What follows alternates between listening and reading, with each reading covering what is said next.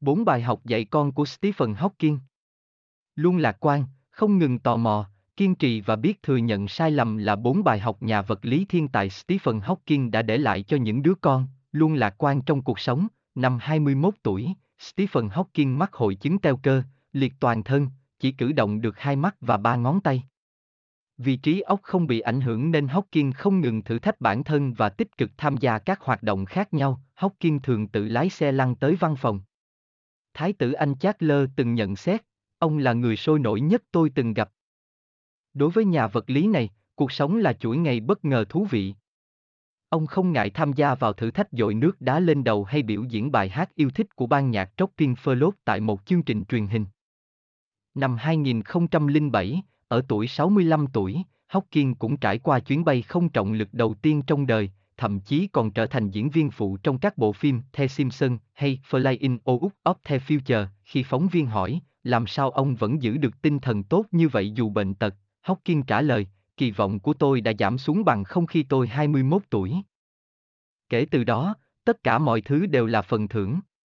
Hawking cũng từng nói với các con của mình, nếu cuộc sống không còn niềm vui, đó sẽ là một bi kịch không ngừng tò mò. Từ năm 9 tuổi, Hawking đã được mệnh danh là chuyên gia tháo lắp đồng hồ bởi ông rất tò mò với những linh kiện nhỏ bé. Sau này, trong văn phòng làm việc của ông có dán dòng chữ, dù ở thời điểm nào, chúng ta không được quên bầu trời đầy sao phía trên, chúng ta phải luôn tò mò và mãi mãi tiến về phía trước.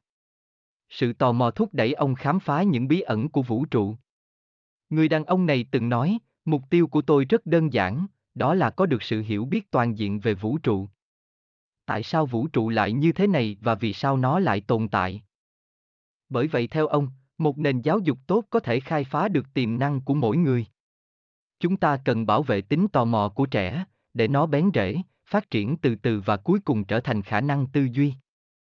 Nuôi dưỡng trí tò mò không chỉ là truyền kiến thức mà còn giúp trẻ tìm thấy động lực học tập và tự trau dồi khả năng. Hawking từng nói với các con, dù cuộc sống có khó khăn đến đâu, hãy luôn giữ một lòng hiếu kỳ.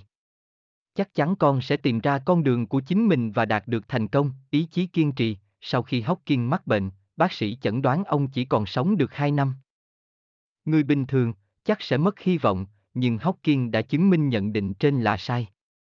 Với khát vọng sinh tồn mãnh liệt, ý chí kiên cường, ông đã tạo nên một kỳ tích, dù mắc bệnh nan y, Hawking vẫn hoàn thành chương trình tiến sĩ tại Đại học Cambridge, kết hôn, nghiên cứu khoa học và trở thành nhà khoa học nổi tiếng thế giới.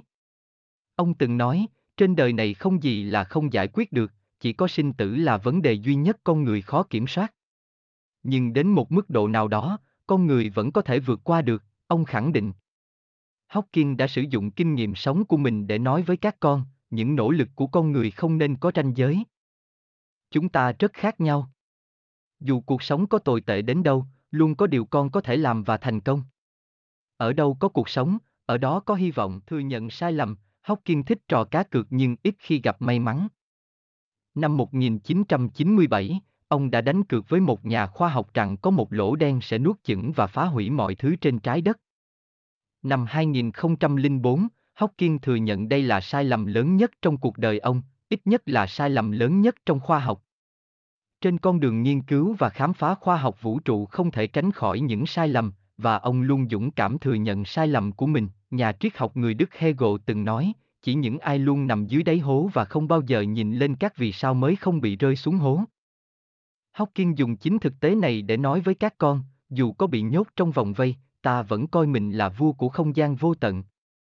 Sai lầm không thể tránh khỏi, nhưng dũng cảm thừa nhận sai lầm còn đáng quý hơn.